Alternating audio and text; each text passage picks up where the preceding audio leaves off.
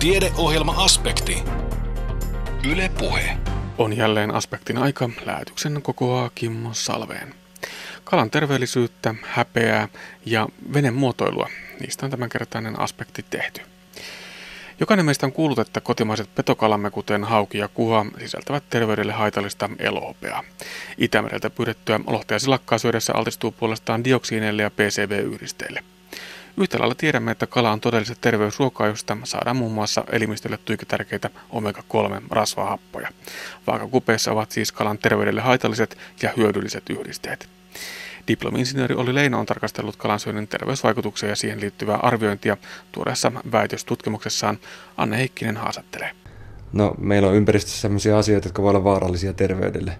Ja niitä sitten yritetään arvioida, mitkä olisi sellaisia, joita pitäisi tarkemmin, tarkemmin perehtyä. Ja näitä yksi semmoinen perinteinen asia on, että mitä me syödään, niin se on selkeästi meidän, meidän niin intresseissä.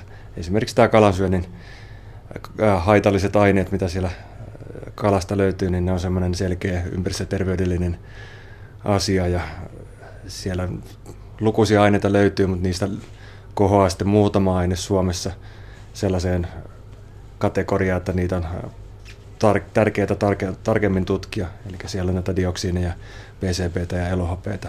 Niitä kolmea tässä väitöskirjassa tutkittiin sitä tarkemmin. Onko se arviointi sellaista puntarointia eri tekijöiden välillä, että meillä on vahvempia riskejä, lievempiä riskejä, lievempiä hyötyjä, vahvempia hyötyjä ja sitten niitä täytyy arvottaa jollakin tavalla?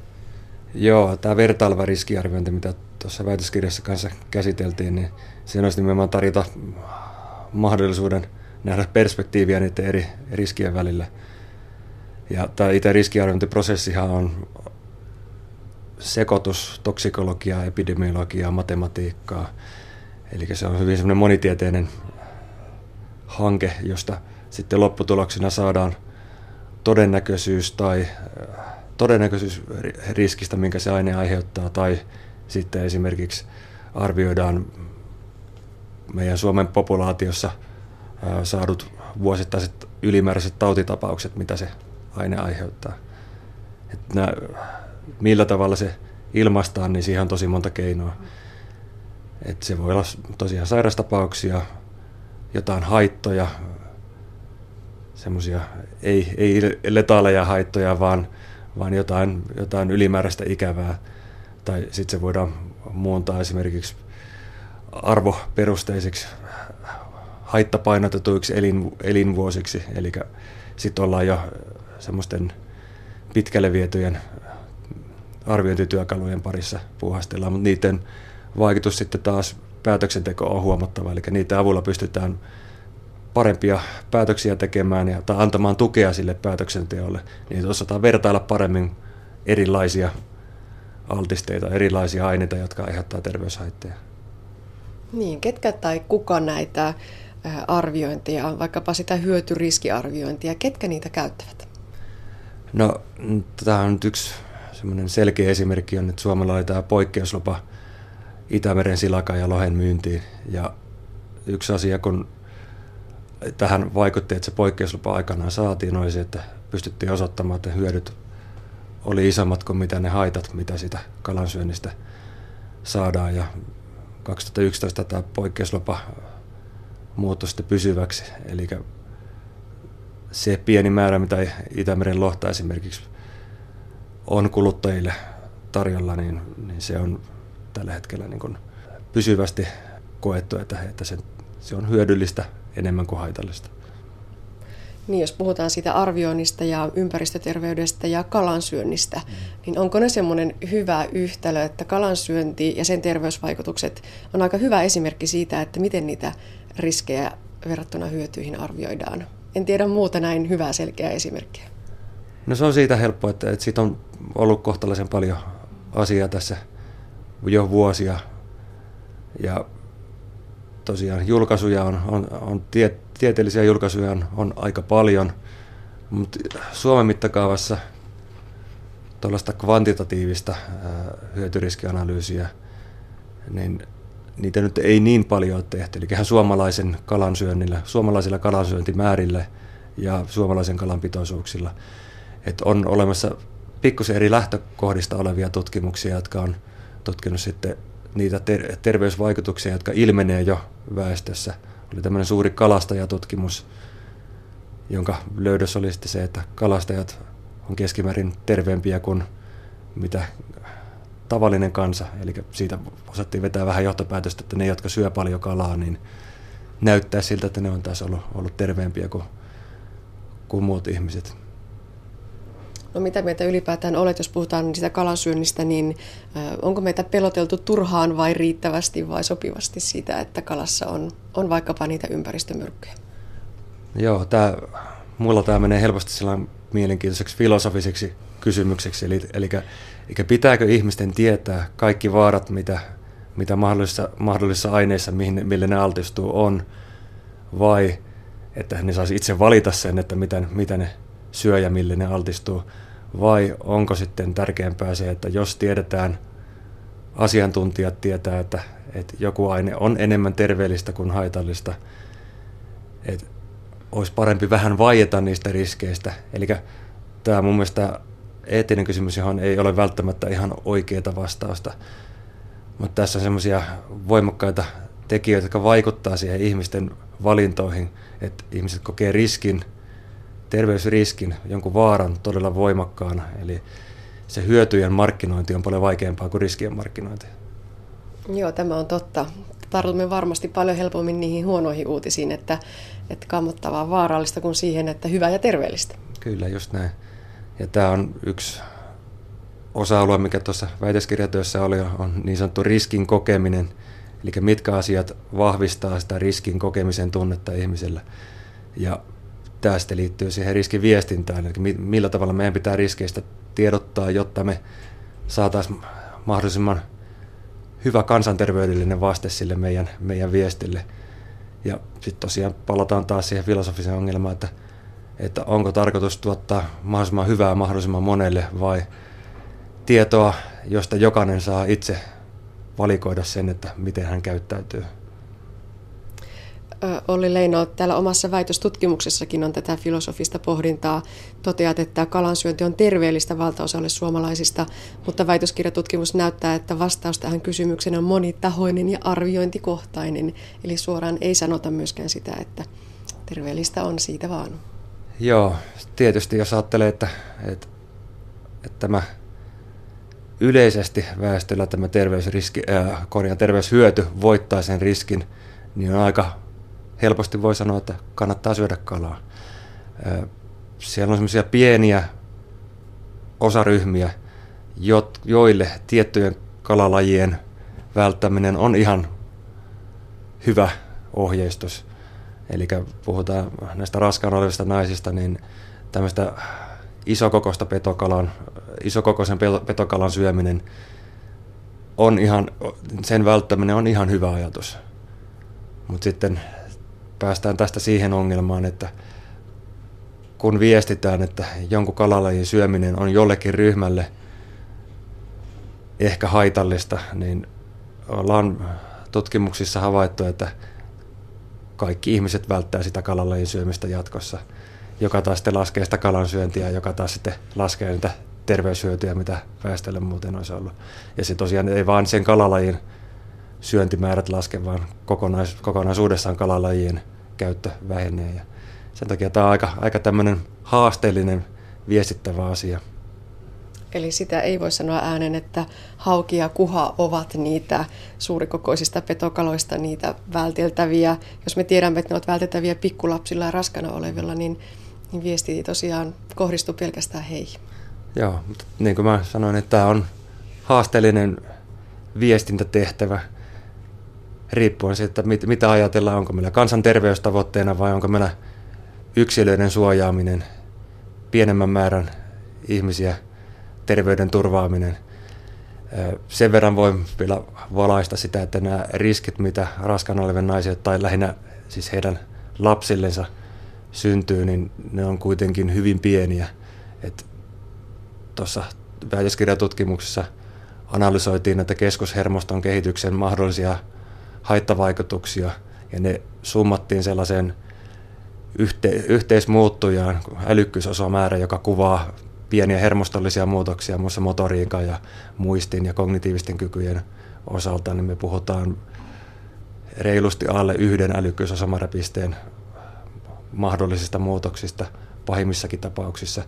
Ja ne on se niin pieniä, että niitä on tavallaan yksilötasolla käytännössä mahdoton havaita millään mittauksilla. Ravitsemustutkijoilta kysytään aina niitä turvallisia rajoja, vaikkapa mm. minkä verran sitä haukea tai kuhaa uskaltaa nyt syödä. Voiko, voiko sitä kysyä sinulta?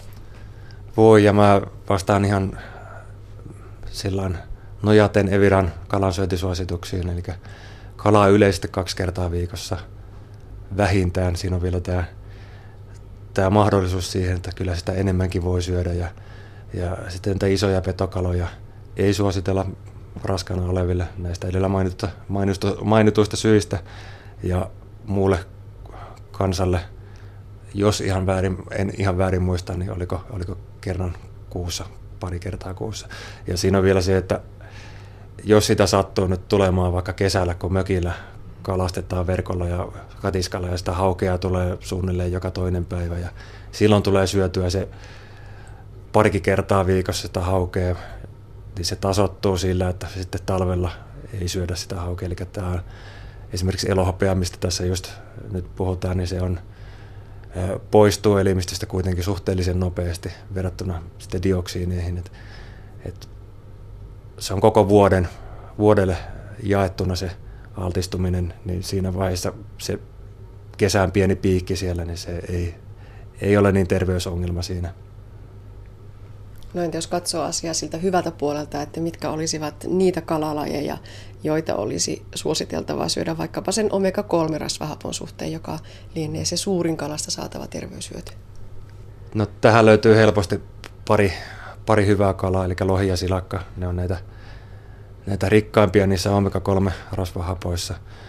Sisävesien kaloista esimerkiksi muikku, siika, ne on näitä tämmöisiä tunnettuja muutenkin maukkaita kaloja, joka voi johtua siitä, että, että ne on mukavan, mukavan rasvasen makuisia ja, ja näin, näin ollen ne on, ne on aika suosittuja kaloja meillä myös ihan syöntilistan kärjessä ollut, lohi varsinkin.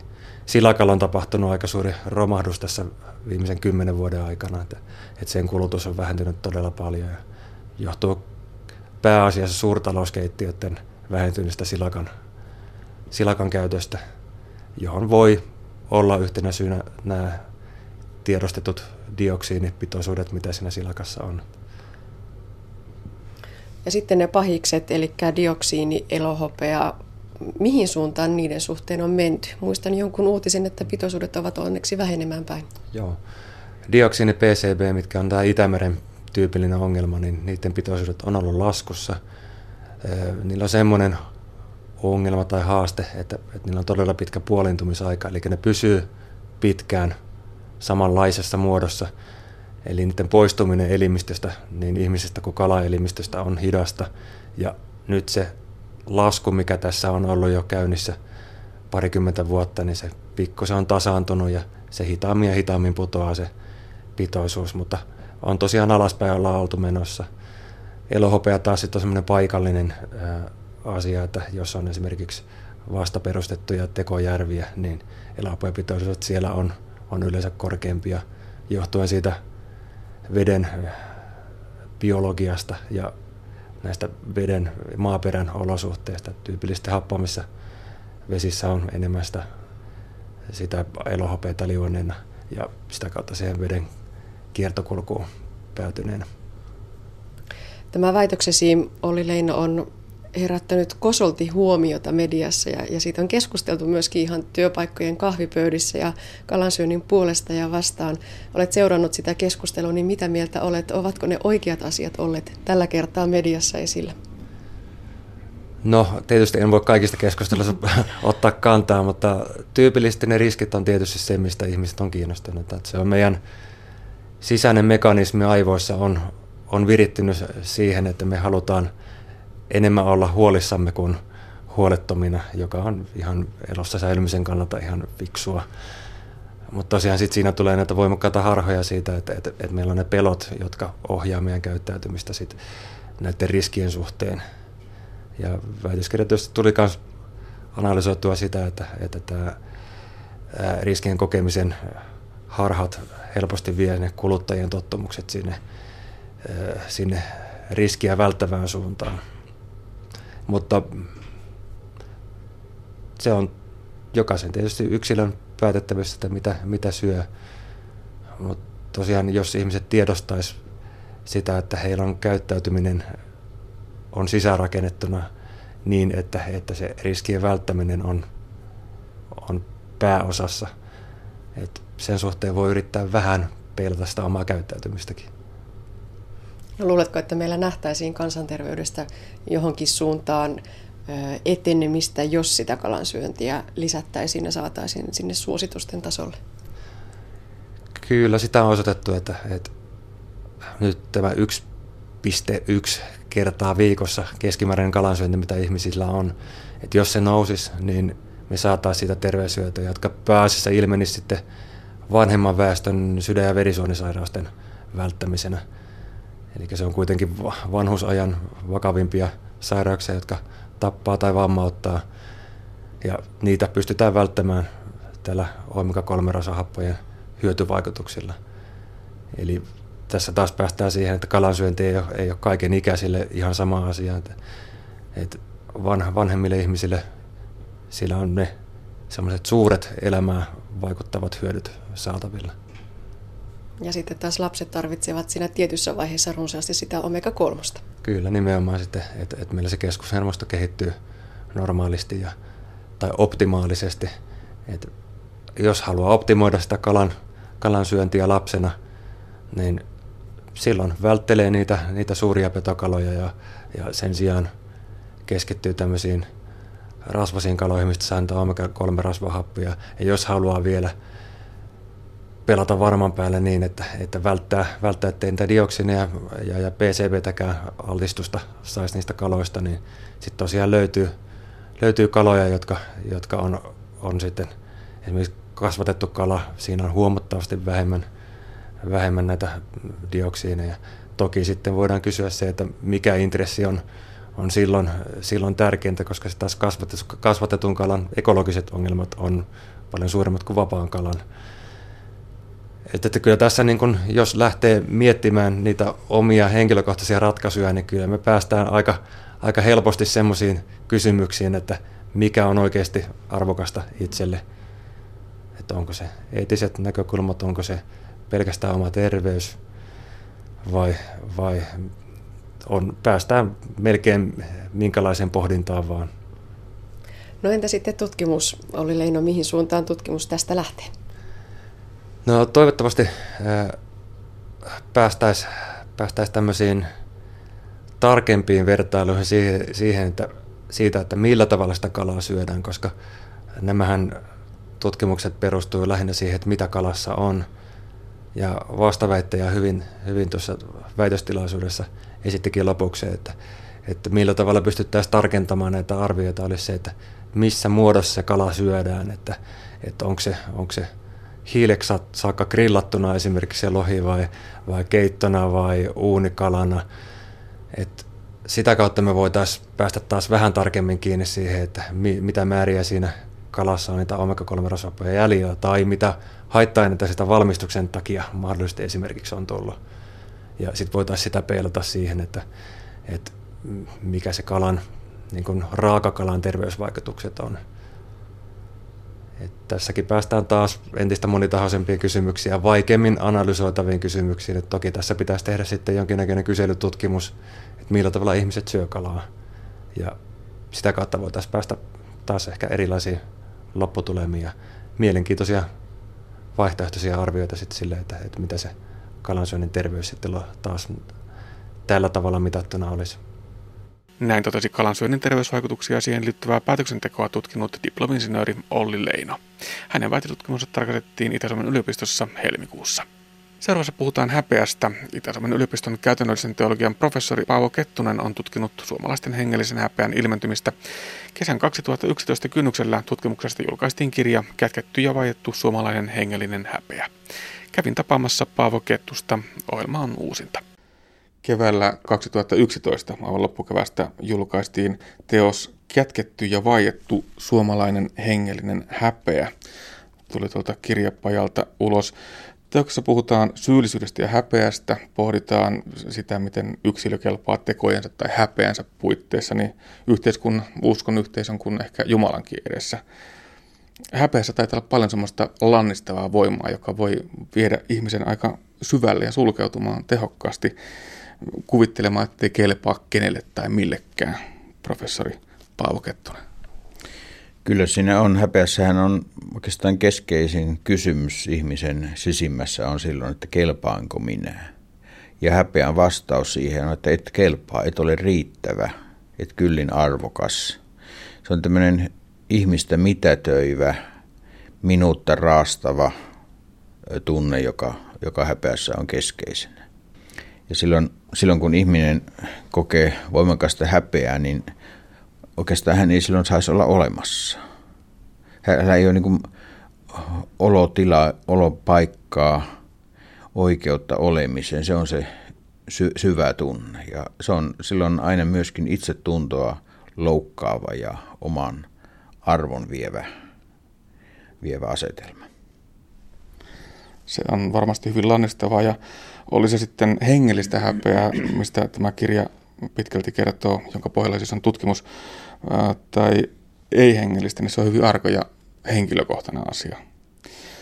Nyt tähän tutkimukseen on sitten tätä lähdeaineistoa kerätty kohtalaisen paljon. Kuinka tätä materiaalia on kerätty?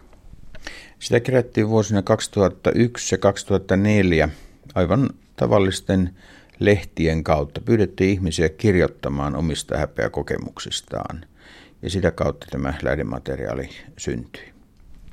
Oliko ihmisten helppo kertoa sitä omasta häpeästään? No oli ja ei. Siis siitä kirjoittaminen, monet, monet kertovat siitä, että se on vaikeaa. E, ja sitten toisaalta he saattavat sanoa, että kun siitä kirjoitti ja sanotti sitä, niin se myöskin helpotti heidän tilannettaan.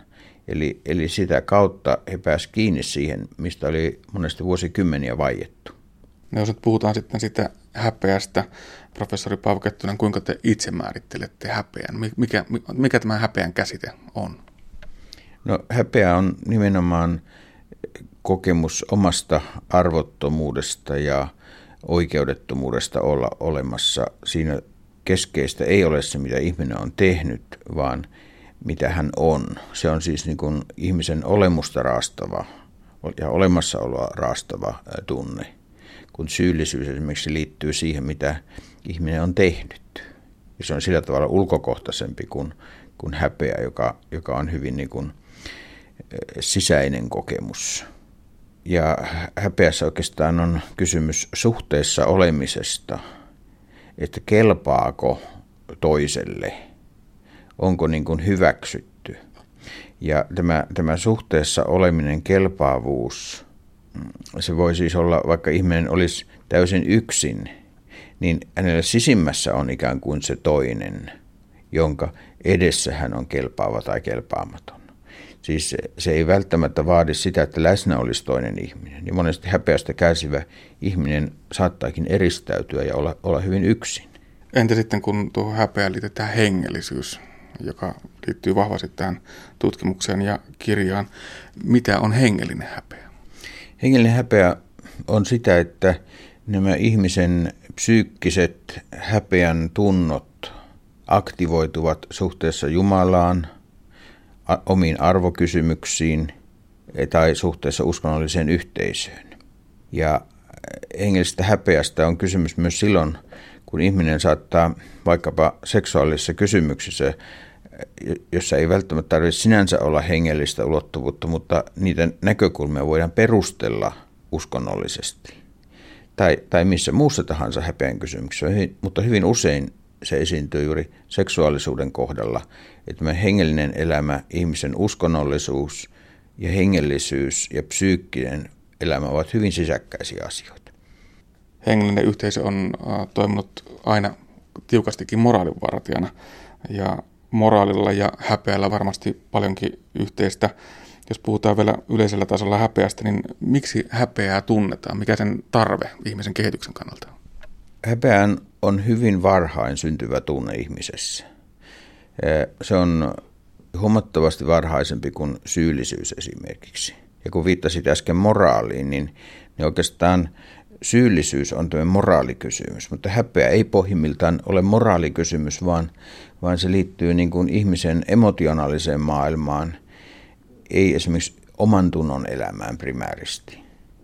Ja sanotaan, että jopa, jopa tuota, aivan pienin, pienen lapsen vierastamisessa on kysymys häpeän tunteesta. Toisin sanoen eh, se, että hän, hän niin kuin kääntää katseensa pois toisesta, on kokemus semmoista nähdyksi tulemisesta.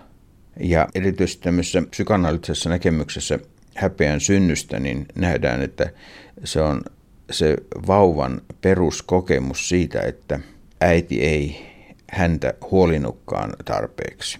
On ajateltu, että se, se häpeän juuret syntyy niin sellaisessa tilanteessa, että vauva kellii kopassaan ja hän kuulee äidin askeleet ja kurottautuu koko olemuksellaan äitiä kohti. Ja silloin kun äiti ottaa hänet vastaan, ottaa syliin, ruokkii, kuivittaa, niin hänessä syntyy kokemus, että minä olen niin erinomainen, että sen takia äiti tulee minun luokseni. No sitten taas toisella kertaa, kun hän kuulee äidin askeleet lähestyvän, niin hän taas kurottautuu äitiä kohti, mutta äiti meneekin ohi jonnekin muuanne. Niin on todettu, että vauva niin kuin retkahtaa koko olemuksellaan ja hänessä sisäistyy, sisäistyy kokemus siitä, että minä en olekaan kyllin hyvää. Sen takia äiti ei tule minun luokseni. Minä olenkin huono, kelpaamaton. Ja hän, hän pohjimmiltaan kaipaa tämmöistä hyväksyvää vastavuoroisuutta äidin kanssa. Kun se ei synny, niin siellä on niin juuret tämmöiselle häpeän kokemukselle. Mutta on, on tärkeää lisätä tähän, että tällä en halua yhtään syyllistää ketään äitiä. Ja tämä äiti tässä on niin kuin, ei vain biologinen äiti, vaan yleensä läheinen sosiaalinen tunneihminen – en halua heitä millään tavalla syyllistää. Heidän pitääkin mennä muualle. Heidän pitää tehdä myös muuta. Ja, ja tota, tämmöinen häpeäkokemusten synty, se kuuluu ihmisen kehitysvaiheeseen. Mutta tätä kautta voidaan ymmärtää niitä juuria, miten, miten häpeän kokemus syntyy. Ja kun, kun niitä hyviä kokemuksia sillä vauvalla, että minä olen niin erinomainen, on tarpeeksi, niin siitä kehittyy terve minäkuva ja terve itsearvostus ja itsetunto. Mutta jos niitä jos valtaosaltaan tulee näitä torjutuksi tulemisia, niin silloin, silloin se kehitys voi niin kuin mennä, mennä käänteiseksi. Silloin kun tuo häpeän tunne toimii tavallaan normaalisti ja ikään kuin oikein ihmisellä, niin se on ilmeisesti aika sellainen tasapainottava tekijä. Peilaa hieman yhteiskunnan normeja ja, ja saa ihmisen käyttäytymään siten, kun ihmisen odotetaan käyttäytyä. Joo, siis terve, terve häpeä kuuluu myös ihmisen elämään. Se on elämää suojeleva asia. Ja sen, sen niin kuin toinen puoli on siitä, että ei kaikki minussa ole kaupan kaikille. Minulla on oikeus yksityisyyteen, oman itseni suojeluun, minä, minän suojeluun. Ja tämmöinen häpeän terveulottuvuus on oikeastaan meidän ajassa jäänyt liian syrjään. Kaikki tämmöiset tosi TV-ohjelmat, Big Brother-ohjelmat ja tällaiset saattaa niin kuin vahingoittaa yksilön minän kehitystä.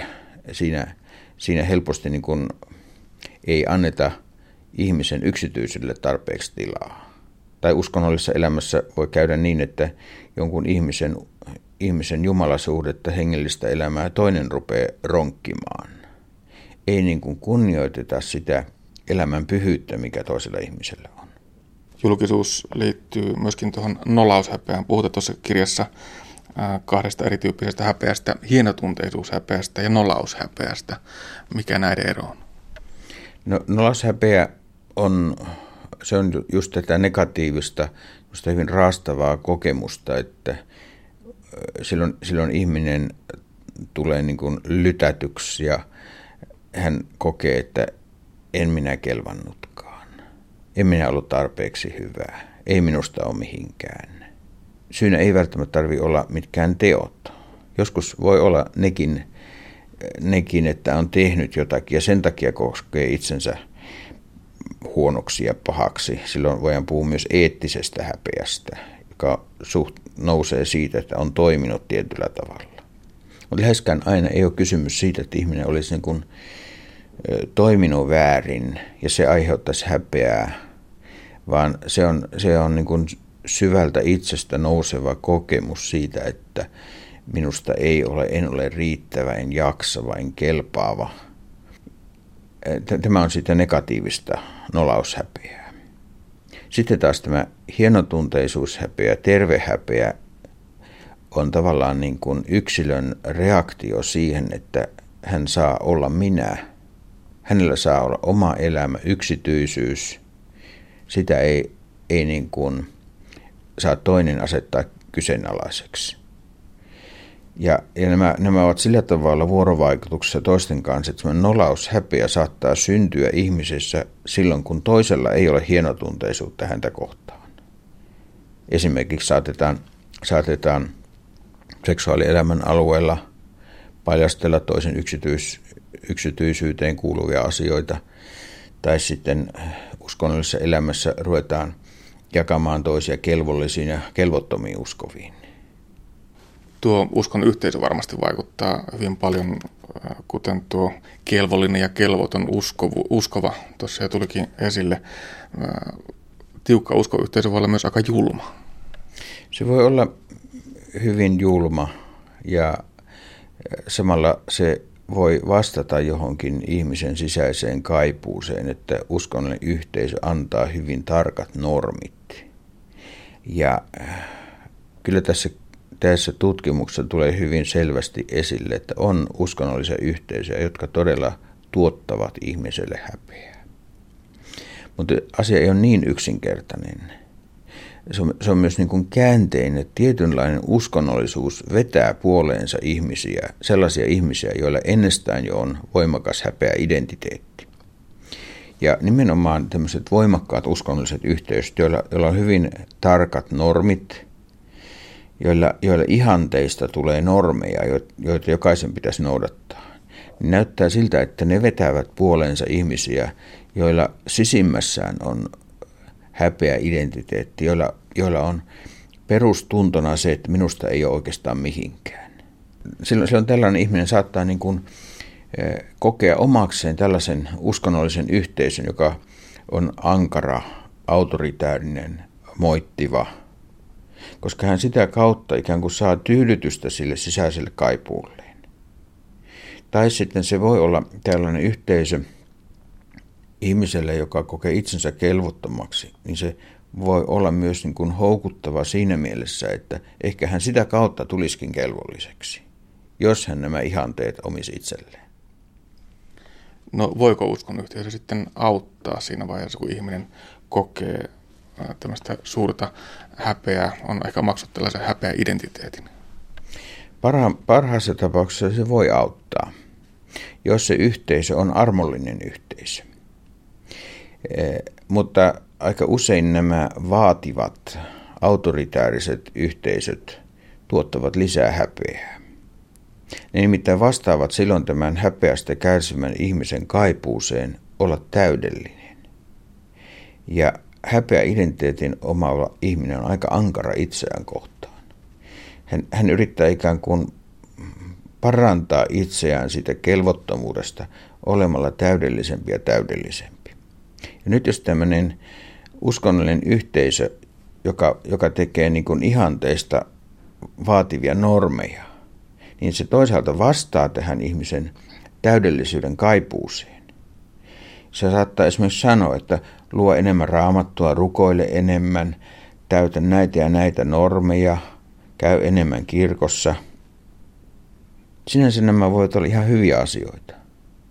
Työelämässä se voi merkitä korkeaa työmoraalia, mutta kun näistä näyttää tällaiselle ihmiselle usein tulevan tämän oman kelvolliseksi tekemisen ehto, ja sitten kun ihminen ei parannekaan tästä kelvottomuuden tunnostaan. Hän tuntee itsensä vieläkin kelvottomammaksi. Että hän ei, hän ei niin kuin täyttänyt niitä normeja. Ja tässä suhteessa tällainen voimakkaasti normittava uskonnollinen yhteisö näyttää tuottavan lisää häpeää. Uskon yhteisön kautta päästään sitten anteeksiantoon, mikä on kristiuskon yksi peruspilareista. Äh, auttaako anteeksianto siinä vaiheessa, kun ihminen kokee suurtakin häpeää? No tuohon olisi lyhy, lyhyt ja tyly vastaus, ei auta. Tämä on se perinteinen vastaus, jota yritetään tarjota aivan liian monen asian on anteeksi antamus. Se, se on kristillisen uskon yksi keskeinen, keskeinen tuota ja hyvin tärkeä ulottuvuus, mutta häpeään se ei auta. Ja tämä tuntuu olevan monilla kirkon työntekijöilläkin kadoksissa. Siis häpeä on ihmisen emotionaalisen puolen kipu. Se on itsetunnon ongelma, se on itse arvostuksen ongelma, se on suhteessaolon ongelma.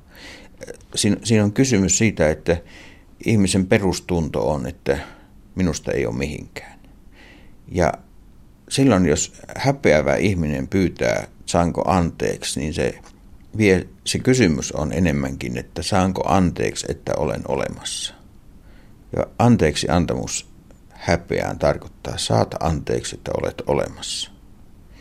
Ja valitettavasti tätä viestiä annetaan aika paljon ja se tekee häpeästä kärsivän elämäntilanteen yleensä vielä huonommaksi. No mitä nämä yleisimmät syyt sitten ovat, joiden, joista ihmiset tuntevat niin kovasti ja niin syvää häpeää?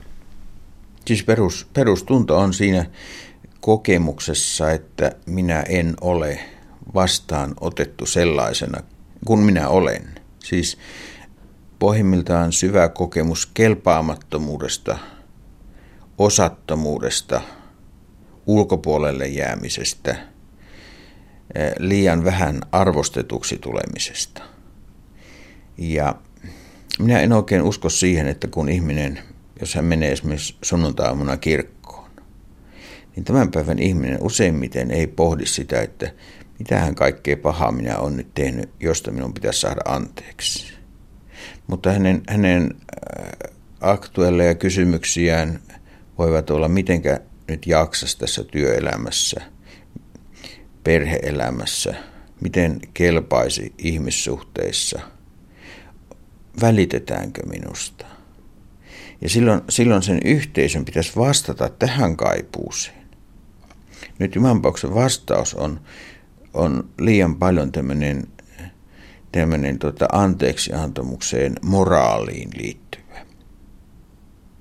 Minä, minä puhun tuolla tuossa kirjassa niin ikään kuin tämmöisessä loppuyhteenvedoissa niin tällaisesta, puhun kahdesta kentästä. On olemassa syyllisyyden kenttä ja häpeän kenttä. Ja nyt nämä näyttää auttajallakin monesti menevän sekaisin.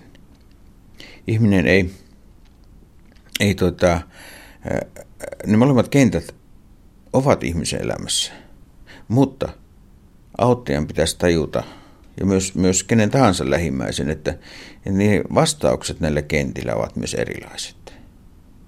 Että sen syyllisyyden kenttään kuuluvat anteeksi antamus.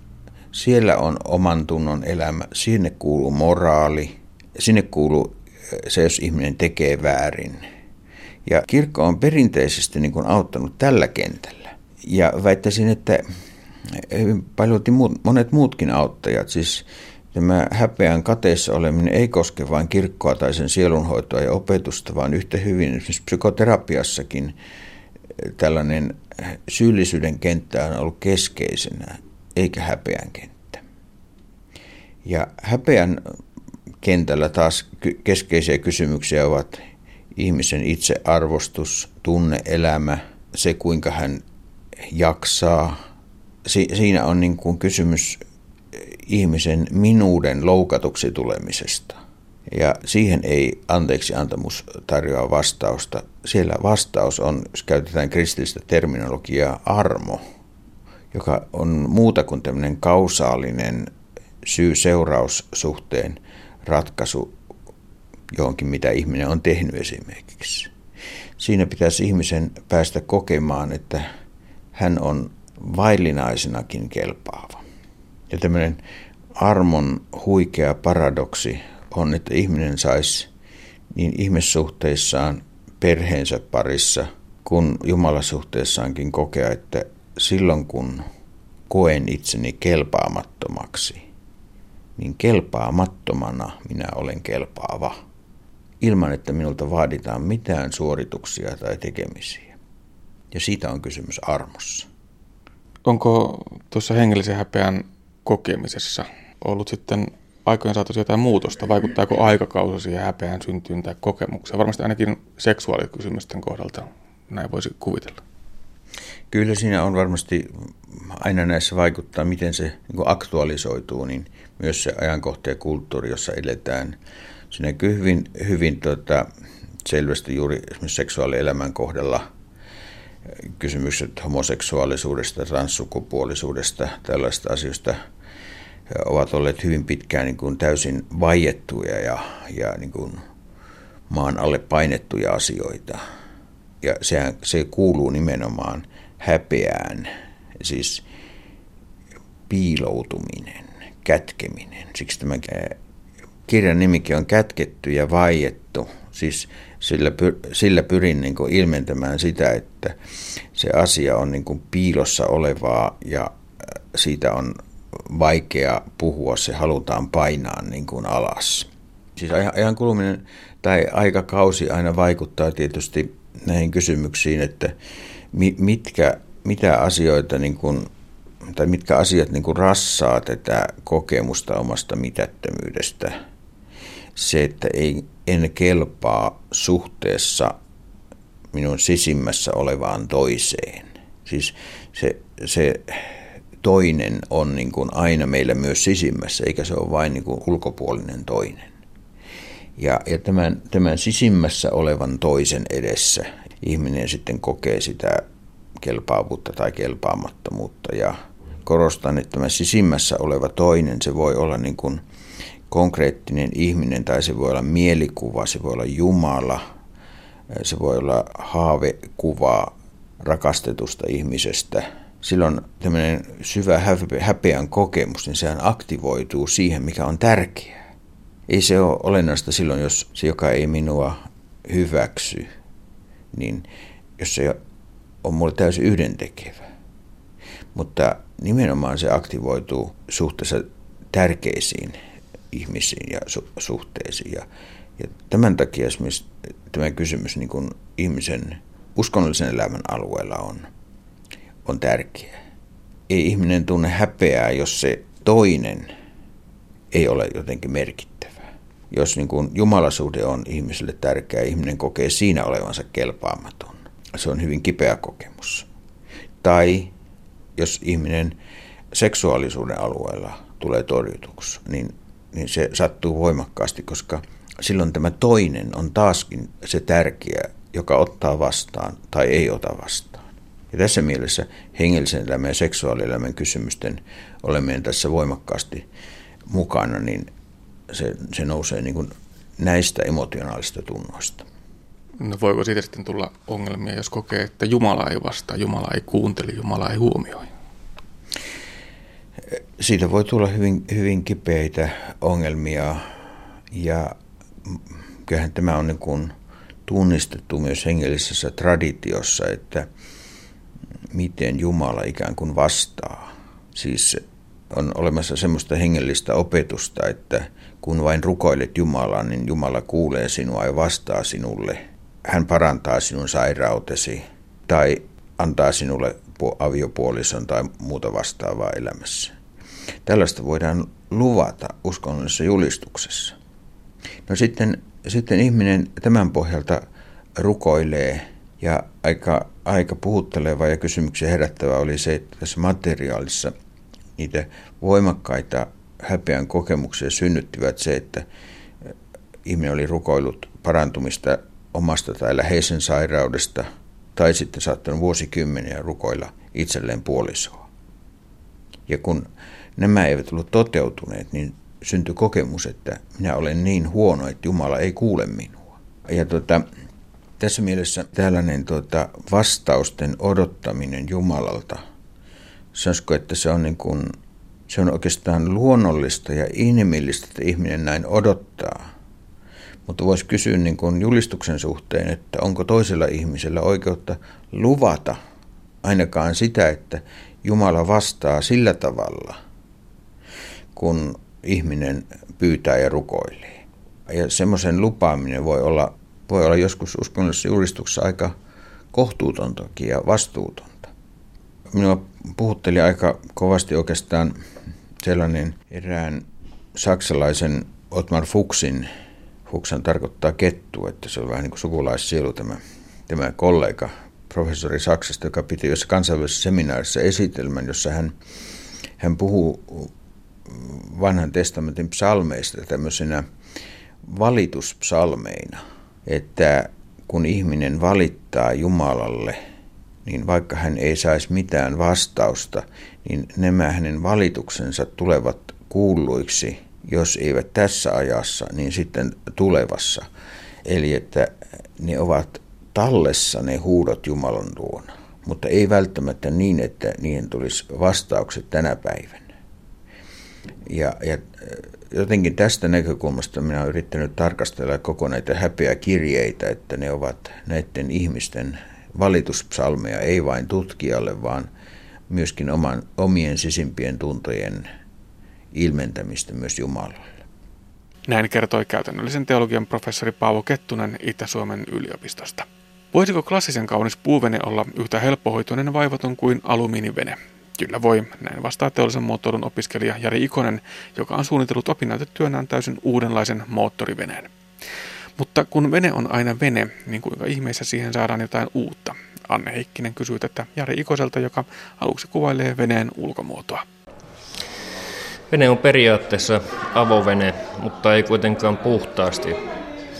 Veneen etuosassa on kajutta, mikä toimii lähinnä veneen varastona ja jos ankara keli yllättää, sinne voi mennä keliä suojaan. Mutta se ei varsinaisesti sovi nukkuman paikaksi. Ensisijaisesti vene on vesiurheiluväline, joka mahdollistaa vesihiihto, lauta ynnä muita aktiviteetteja.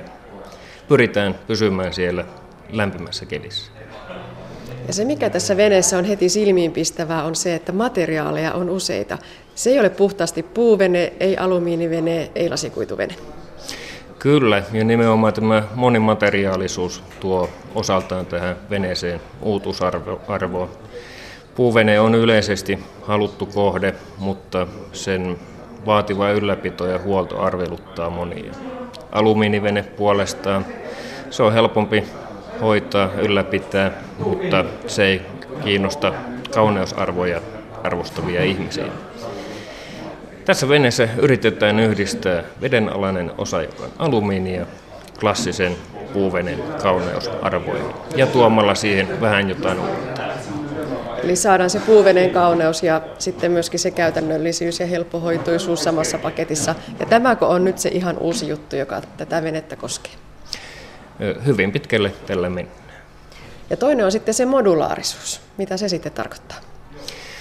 Modulaarisuus on ennemminkin automaailmasta tuttu asia.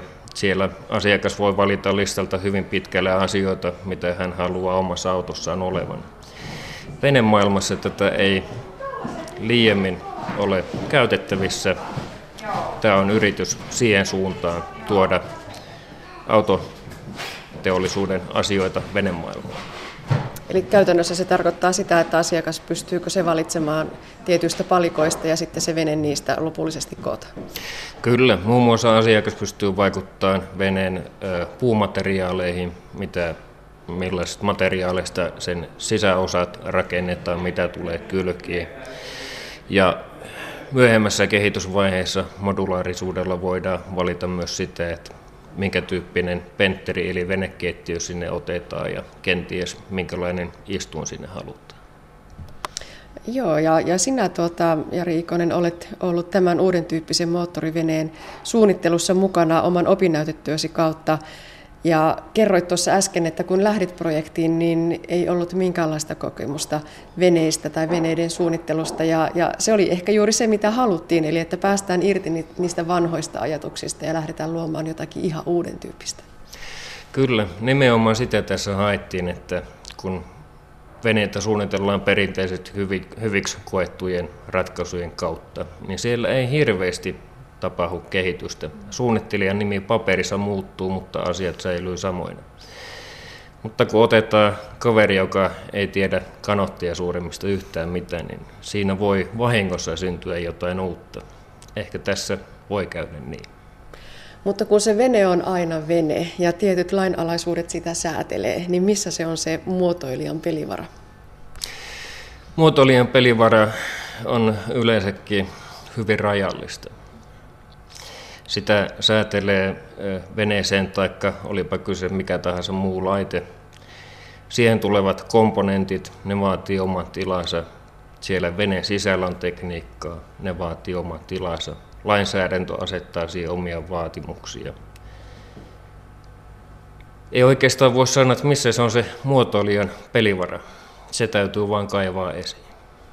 No mistä se oma pelivarasi lähti liikkeelle, kun suunnittelutyö alkoi? Oliko sulla silmissä valmiina se lopputuote, että tällaisen haluan suunnitella vai lähtekö se jostakin liikkeelle ja kehittyy siinä sitten matkan varrella? Kyllä asia hyvin pitkälle menee sillä, että harvoin on sellaista valmista visioa. Se lähtee jostain luonnoksesta, kenties yhdestä tai kahdesta viivasta, josta syntyy sitten jotain vähän isompaa. Tässäkin meni useampi kuukausi ennen kuin löytyi edes se suunta, mihin ollaan menossa. No erottaako tästä veneestä selvästi, että tämä on Jari Ikosen suunnittelema? Onko siinä semmoinen oma kädenjälki? Minä nyt en oikein osaa sanoa, että onko se nähtävissä, että se on Jari Ikosen suunnittelema. Mutta siinä on erilainen kädenjälki, mitä veneessä yleensä on. Kerro vielä niistä suunnittelun haasteista. Tosiaan jotakin vähän, vähän viittasitkin, mutta että mikä se on se ongelmakohta, johon yleensä kompastutaan? Suunnittelun haasteita, no varsinkin pienveneessä suurimpina haasteina on veneen mittasuhteet. Ihminen on joka tapauksessa olento, joka tarvitsee tietyn tilan. Ja kun pistetään monta ihmistä samaan pieneen, ahtaaseen, mitolta rajalliseen tilaan, niin se asettaa paljon rajoituksia. Hmm. No miten niitä on tässä ratkottu? Tässä asioita on pyritty ratkaisemaan sillä, että pidetään avotilat avotiloina, ei tungeta joka ikistä pienintä nurkkaa täyteen jotain toiminnallisuutta. Yritetään pitää asiat selkeinä siten, että siellä jää tilaa myös ihmisille. Ja yksi iso jättimäinen ongelma on varmasti myöskin se, että sitä täytyy tulla teolliseen sarjavalmistukseen sopiva tuote. Eli ei voida puhua yksilöllisestä käsin tehdystä veneestä, vaan että se täytyy se muotoilu noudattaa niitä pelisääntöjä, että niitä syntyy tuolta, ei nyt ihan liukuhihnalta, mutta kuitenkin runsaasti. Kyllä, nimenomaan näin. Teollinen sarjavalmistus asettaa suunnittelulle paljon haasteita se vaan täytyy yrittää mennä niiden mukaan. Minkä verran tässä loppu, lopullisessa venemallissa on sitä ihan puhdasta käsityötä? Oikeastaan ainoastaan loppukokoonpano. Eli todella vähän. Kyllä. Ja siinä on se modulaarisuudenkin yksi pointti, että ne voidaan suunnitella niin valmiiksi, että sitten loppuviimeksi ne vaan lyödään kasaan. Nimenomaan näin. No millainen kokonaisuus opiskelijan näkökulmasta ää, tämä opinnäytetyö on ollut tässä seminaaria kuunnellessa, niin monesta suusta tuli todettua, että valtavan kokoinen urakka. Onko tämä opinnäytteeksi harvinaisen suuri? Tämä on harvinaisen suuri ja tästä sai myös palautetta, että liian suuri. Mutta halusin tuoda mahdollisimman paljon esiin asioita, mitä olen itse tässä matkan aikana kokenut ja käynyt läpi. Halusin sen vievä viestiä eteenpäin myös tuleville opiskelijoille, että kun lähdetään oikeasti suunnittelemaan tuotetta, se ei ole mikään yksinkertainen asia. Se on aina iso juttu, olipa kyseessä minkä kokoinen tuote tahansa.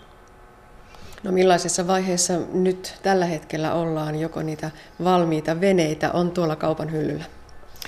Valmiita veneitä ei vielä tässä vaiheessa ole.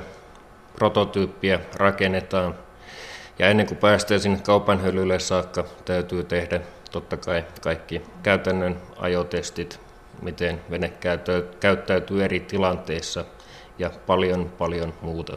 Sinne on vielä pitkä matka. No jos nyt voisit palata sinne hetken, kun tämän ai, opinnäytetyön aiheen ensimmäisen kerran kuulit ja sitä sinulle ehdotettiin ja läksit siihen mukaan, niin lähtisitkö vielä kaiken tämän nyt kokeneena? Ehdottomasti lähtisin. Silloin kun alun perin kuulin tämän asian, että minulle tämmöistä ehdotettiin, niin pyysin viikon miettimisaikaa. Tämä oli hyvin voimakkaasti poissa minun mukavuusalueelta, mutta ei siihen mennyt kuin kaksi päivää, niin tiesin, että minä haluan kokeilla tämän. Tekisin saman ratkaisun varmasti uudestaan. Ja tosiaan valmistut Kuopion muotoiluakatemiasta. Teollinen muotoilu taitaa olla se oma leipätyösi. Mitä kaikkea ne työtehtävät tulevaisuudessa voivat pitää sisällään? Onko tämä venesuunnittelu hyvä esimerkki siitä, mitä teollinen muotoilija tekee? Venesuunnittelu on hyvä esimerkki. Mutta teollinen muotoilija tekee paljon muuta. Oikeastaan voisi sanoa, että toimintasektori liikkuu hammasharjasta lentokoneisiin. Riippuu asiakkaasta. No, ovatko veneet ne, joita nyt teollinen muotoilija Jari Ikonen haluaa sillä omalla ammattiurallaan suunnitella? Tässä projektin myötävaikutuksesta on tullut luonnollisesti tietty erikoistuminen veneisiin. Ja erikoistuminen on aina hyvä juttu, liittyy se mihin tahansa. On tavallisia muotoilijan töitä, jotka kuuluu muotoilijan perusammattitaitoon. Niitä voi tehdä kuka tahansa, milloin tahansa. Mutta tietty erikoistuminen tuo uskottavuutta ja minun kohdalla se näyttää, että se liittyy veneisiin. Näin totesi Savonia ammattikorkeakoulun Kuopion muotoiluakatemiassa teollista muotoilua opiskeleva Jari Ikonen. Lehtien palstoilla ja erilaisissa terveyttä käsittelevissä ohjelmissa muistutetaan usein vitamiinien ja lisien tarpeellisuudesta. Kauppojen ja apteekkien hyllyt notkovat valikoimaa, lääkäri ei kuitenkaan ravintoliseen käyttöön usuta muuten kuin D-vitamiinin kohdalla. Ovatko ravintolisät siis tarpeen ja kenelle? Parempi päivä kysyä tätä asiaa ravitsemustutkija Jaakko Mursulta. Näkisin yleisesti, että, että ravintolisät on suurimmalla osalle ihmisistä niin tarpeettomia. Et, et yleensä kuitenkin kaikin, kaikkia tärkeimpiä vitamiineja ja kivennäisaineita saadaan aika lähellä niitä suosituksia vastaavia määriä. Ja sitten toisaalta, että jos että ei ole näyttöä siitä, että, että jos syödään vähän enemmän tai saadaan vaikka ravintolisista vähän enemmän kuin on, mitä suositukset esittää, että siitä olisi jotakin konkreettista hyötyä. Joten niin suurimmalla osalla ne on tarpeettomia. Joihinkin tiettyihin vitamiineihin liitetään sitten tavallaan riski, että, että siitä voisi olla jotain terveydellistä haittaa, mutta nämä on kuitenkin suhteellisen harvinaisia. Ehkä A-vitamiini on, on tyypillisin. Mutta sitten on joitakin poikkeuksia, joissa niin kuin ravintolisista voi olla hyötyä, jos on esimerkiksi osoitettu selkeä puutos tai, tai no se on yleensä se tärkein perustelu. Ja yleisimpiä on varmaan sitten D-vitamiini ja foolihappo, rauta. Et, et, tämä on sitten yleensä perusteltua. Niin kuin yleisimmin ravintolisia Suomessa ja myös muualla maailmassa käyttää, naiset käyttää ehkä vähän enemmän kuin miehet. Arviolta Suomessakin niin 60 prosenttia naisista käyttää. Miehistä hieman pienempi osuus, ehkä 40. Tyypillisesti ravintolisia käyttää korkeasti koulutetut, hyvin toimeen tulevat, terveellisesti er-, elävät. Eli tavallaan tässä on semmoinen dilemma, että, että, että ravintolisia käyttää ne ihmiset, joiden ruokavalio on jo muutenkin aika hyvässä kunnossa. Että he on todennäköisesti niitä, jotka hyötyy niistä vähiten. Ja käänteisesti sitten taas, että ne ihmiset, joiden ehkä tarvitsisi harkita käyttöä, on niitä, jotka ei niitä käytä. Että tavallaan käyttö ja tarve ei kohta. Ja varmaan niin tärkeimpiä syitä sille, että, että minkä takia ravintolisia käytetään, niin ehkä osa ihmistä käyttää sen takia, että he kokee, että siitä voisi olla jotakin terveydellistä hyötyä. Osa saattaa sitten varmaan käyttää sen takia, että, että he kokee, että ruokavalio ei ole todennäköisesti riittävän hyvä. Oli tämä sitten mitenkään varmennettu tai ei. Ja tämä on sitten varmaan niin aikojen saatossa niin luonut markkinat eri, erilaisille ravintolisille. Ja erilaisia ravintolisia on valtavat määrät tarjolla ja, ja tämä oikeastaan indikoi sitä, että, että kyllä ihmiset niitä ostaa, että, että ihmiset kokee, että sillä on jotakin tarvetta ja sitten toisaalta markkinat vastaa tähän tarpeeseen. Et noin yleisesti niin ravintolisista ei laajassa mittakaavassa näyttäisi olevan hyötyä, niin kyllä mä jättäisin ravintolisät kauppaan. Että D-vitamiini on oikeastaan ainoa poikkeus, että, että, että varsinkin talvisaikaa, niin kyllä mä näkisin, että ravintolisien käyttö on D-vitamiinin osalta perusteltu. Näin totesi ravitsemustutkija, laillisettu ravitsemusterapeutti Jaakko Mursu Itä-Suomen yliopistosta. Ja näin päättyy tämänkertainen aspekti. Lisää aiheistamme netissä osoitteessa kantti.net kautta aspekti.